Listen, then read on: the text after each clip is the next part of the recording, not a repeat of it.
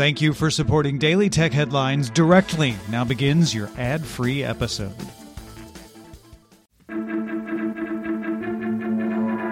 I'm Rich Stroffolino, and these are the tech headlines for the week that was. The U.S. Federal Trade Commission announced a settlement with Equifax over its 2017 data breach that exposed personal and payment information on 147 million Americans, Canadians, and British nationals. Equifax agreed to pay at least $575 million, submit to third party assessments every two years, and invest $1 billion to improve security. The fine could reach up to $700 million, with up to 425 million to compensate consumers and pay for credit protection services for those affected, 175 million paid to 48 states, the District of Columbia, and Puerto Rico, and $100 million to the U.S. Consumer Financial Protection Bureau. The settlement represents up to 20% of Equifax's 2018 revenue. Alibaba announced it will now allow small businesses in the United States to sell on Alibaba.com. Until now, U.S. businesses could only buy items on the platform and account for about one third of buyers on Alibaba, but 95% of sellers come from China. The new plan will allow U.S. merchants to sell to buyers in big markets like India, Brazil, Canada, and of course the U.S. Researchers from the International Computer Science Institute found up to 1,325 Android apps collecting data from devices even after users denied those permission settings. Of the 88,000 apps looked at from the Google Play Store, the apps that violated permissions on Android used workarounds hidden in its code that would take personal data from sources like Wi Fi connections and metadata stored in photos. The researchers notified Google and the FTC about these issues last September, and Google said it would address the issues in Android Q, which is expected to be released this year. Facebook announced it's opening its Map with AI tool to the OpenStreetMap community to identify rural areas in Afghanistan, Bangladesh, Indonesia, Mexico, Nigeria, Tanzania, and Uganda, and hopes to eventually cover the entire world. Map with AI spots patterns in satellite imagery to identify possible roads that may not be paved or named and highlights them in OSM's platform. Facebook built a neural network model to recognize roads on satellite images with resolution of 2 square feet per pixel. Then volunteers on OSM are used for final verification. Facebook also announced its Rapid editor to auto detect roads from satellite imagery and include additional data integrity checks. In other Facebook news, the company has agreed to pay a $5 billion fine to the U.S. FTC and submit to an oversight regimen after violating its previous FTC agreement when it collected phone numbers for security, but then used those numbers for advertising purposes without disclosure. The fine is 20 times more than the previous highest penalty by any privacy regulator in the world. It is also less than Facebook's Q1 profit. Facebook's board must establish an independent privacy commission to remove CEO Mark Zuckerberg's control over decisions affecting user privacy.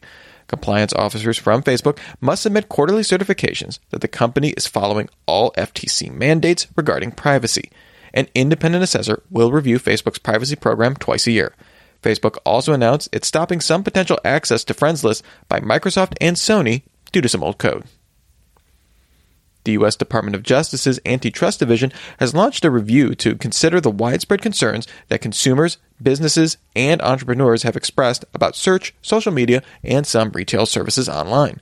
The review will look at whether online platforms have reduced competition, stifled innovation, or otherwise harmed consumers.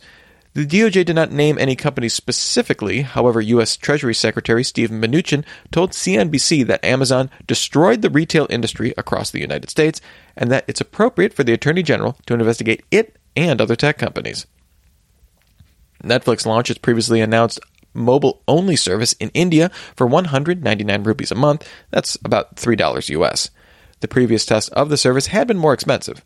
The new Netflix tier in India is less expensive than Hotstar, which is the market leader there, but more expensive than Prime Video. Samsung announced it made improvements to the Galaxy Fold to better protect the flexible screen and plans to begin selling the device sometime in September at the same price of $1,980. The top protective layer of the display has been extended beyond the bezel, which should prevent users trying to remove it like a typical screen protector. Both hinges of the device now feature protective caps, the space between the hinge and the body has been reduced, and the screen has been reinforced with additional metal layers underneath. However, T Mobile told The Verge that it will not offer the Galaxy Fold for sale once it goes back. The U.S. Justice Department approved the $26 billion merger of T Mobile and Sprint.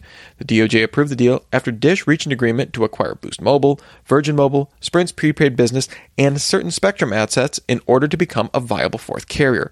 Dish will also get access to at least 20,000 cell sites and hundreds of retail locations, as well as access to the combined T Mobile network for seven years.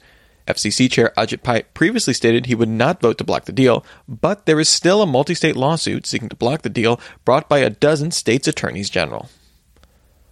WhatsApp confirmed the messaging app now has 400 million monthly active users in India. Facebook had previously announced the app had 250 million users as of 2017. Counterpoint Research estimates India has 450 million smartphone users. However, it's worth noting WhatsApp is also available on feature phones running KaiOS. And finally, in a bipartisan report, the Senate Intelligence Committee stated the election systems in all 50 U.S. states were targeted by Russia during the 2016 U.S. presidential election. The report found no evidence that any votes were changed, but that Russian cyber actors were in a position to delete or change user data in an Illinois voting database. Some recommendations for future elections were redacted for security reasons, but the report suggested ensuring a paper trail for voting machines and registration systems be kept in place. Remember, for more discussion of the tech news of the day, subscribe to Daily Tech News Show at dailytechnewsshow.com. You can find show notes there and links to all these headlines as well. Thanks for listening. We'll talk to you next time. And from all of us here at Daily Tech Headlines, remember, have a super sparkly day.